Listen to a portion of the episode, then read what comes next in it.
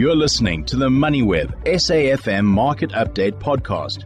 And we're back with Property Tuesdays. This week we're taking a look at the sectional titles increases in prices uh, and how they're comparing with other uh, types of properties. And I'm joined on the line by the Chief Executive Officer at the Pam Golding Group, that is Dr. Andrew Golding, to take a look at this and possibly see how we can make sense of this. Uh, good evening, Dr. Golding. Thanks so much for taking the time.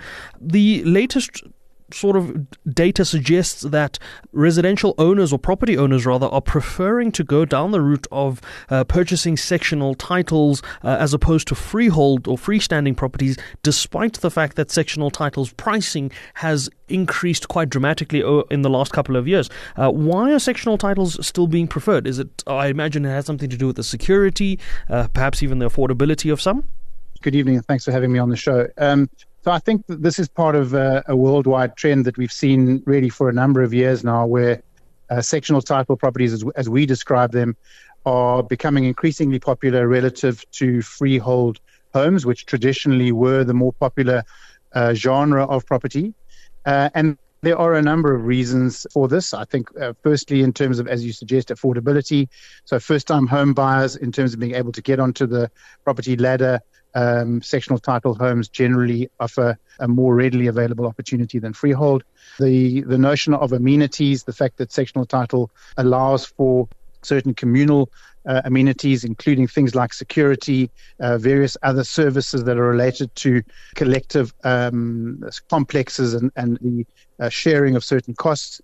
So th- there certainly are a number of, of advantages, and I think it's important to point out that it's a relative increase. The the the amount of freehold properties that are sold in South Africa versus sectional title uh, are now more or less equal, so around about 50-50, and that just is an, a noticeable jump uh, in the number of sectional title homes uh, over the last couple of years. During COVID, we saw a slight reversal of that trend, uh, where, um, as a consequence of people uh, making lifestyle changes, based on COVID, we saw uh, an increase in, in freehold homes relative to sectional title homes, but that trend is reversed now in the last post uh, COVID years.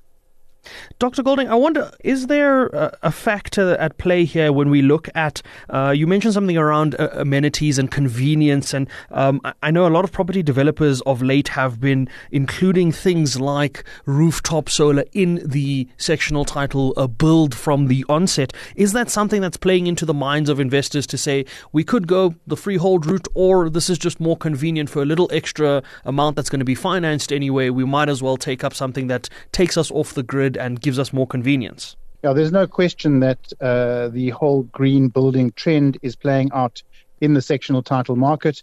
Uh, developers are most definitely taking this into account virtually now by default, um, and it certainly is a significant factor in uh, determining people's buying habits. Uh, so it's it's a significant factor in itself, but also a number of, of the other amenities around entertainment, convenience, laundromat, workspaces, concierge services, uh, you know, and even swimming pools. Uh, all of those add to um, a, a, product which potentially is attractive, depending on the on the individual buyer, buyer's needs and stage of life, uh, whether that be a first-time home buyer, uh, someone buying it for a young family, or even in the retirement space. So each of those has, um, you know, a fairly attractive and compelling proposition um, in the sectional title market. Speaking of uh, attractive propositions, uh, something else that was a rather surprising stat is that the, the, inflation rate of sectional titles, especially in the last, I'd say, two to three years, from about 2021 to now, has been significantly less uh, than that of freehold and far less volatile uh, in the last couple of years. I mean, over a longer term, there has been almost a similar pattern, but the last couple of years, especially post pandemic, we've seen a very big difference in that.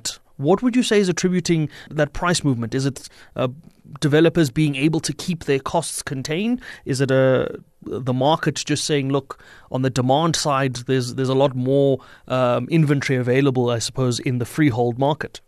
Yeah, so I think it's it's really the old adage of supply and demand, and the dynamics in uh, each uh, segment of the South African property market. I think one needs to be careful not to generalize because there are so many specific uh, segments, pricing segments, geographical segments, uh, and influences uh, in each of those um, particular categories. Um, much of it is interest rate and economy dependent, but overall, there is a supply and demand um, characteristic which really determines um, how um, pricing uh, is uh, is going to go up or down. And fundamentally, it's about what buyers and the, the general populace of buyers in that in that segment are prepared to pay for a particular product. Um, and there has been, uh, in certain instances, significant supply. One's just got to think of uh, the inner city of Cape Town as an example, where um, there was there were significant multi-unit developments that brought um, significant numbers of uh, properties onto the market, and as a consequence, you saw a pricing dynamic, which perhaps uh, was different to that of an individual freehold home uh, when compared to to many units in the inner city of Cape Town and the pricing thereof. Dr. Golding, I like that you bring Cape Town as up as an example because I want to look at the uh, interesting stats around distribution and, and around location. Uh, so areas like Cape Town, like Johannesburg, like Pretoria, the, the metros seem to be more popular with sectional titles than with freehold. I suppose a part of it could be uh, down to just the sheer amount of land available for development and which one makes the most sense. Um, but is there something more to it as to why metros are being preferred for sectional titles, or, or does it come back to that uh, conversation you mentioned earlier around the convenience and the amenities that surround that? Yeah, so I think the, the, the, the metros are obviously where the uh, greatest population is. It's also where, from a development perspective, developers will perceive that there is the greatest demand.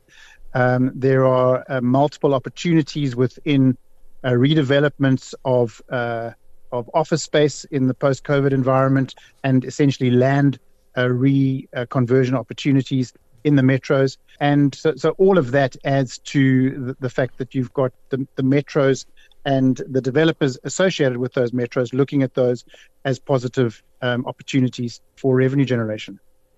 That's quite interesting. Um, let's stick with Cape Town for a second. Um, the uh, latest report or the latest uh, Savills World Cities Index suggests that Cape Town is still uh, considered a shining city amongst the global uh, peers. Uh, obviously, this is this comes as no surprise. I mean, there was a separate study that ranked Cape Town, I think, as the second best city in the world. Um, this obviously bodes well for property prospects within the Cape Town or the Western Cape uh, region as a whole. But does it also then mean that we're likely to see property prices increase uh, even more? I think from a, a, global reputation perspective, there's no question that Cape Town's reputation has been enhanced increasingly over the past number of years. And that makes uh, Cape Town attractive to a foreign market. But I think it's important to put uh, the foreign buying um, populace in perspective. So, you know, generally speaking, in any given year, if one looks at the entire number of properties that are sold in South Africa, way less than 1% of those properties are sold to foreigners. So we're talking about, you know, a very small percentage of the market. That doesn't necessarily apply at the very top end of, for example, the Atlantic seaboard market of Cape Town. But generally speaking, that number is a, is a very low number uh, overall. Uh, the fact is that Cape Town, I think, is increasingly becoming a destination of choice, and that's obviously related to the semigration trend within South Africa that we've seen for a number of years, and the attractiveness uh, in respect of, of, of, foreigners. That's both Cape Town and and the Western Cape.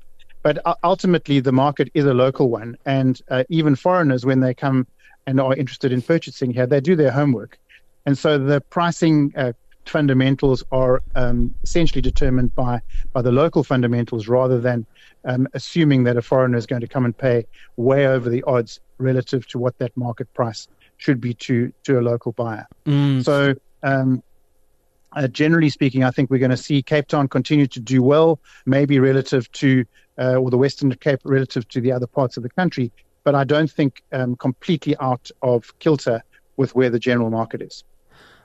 Well, that's interesting. We'll have to leave it at uh, that. Thanks so much, uh, Dr. Andrew Golding. Uh, he's the Chief Executive Officer at the Pam Golding Group, sharing his thoughts around the latest trends we're seeing in the property segment, uh, both locally and uh, potentially internationally as well. You've been listening to another MoneyWeb SAFM Market Update podcast, uploaded weekdays at 7 p.m. For more MoneyWeb podcasts, go to moneyweb.co.za or the app and follow MoneyWeb News for daily updates.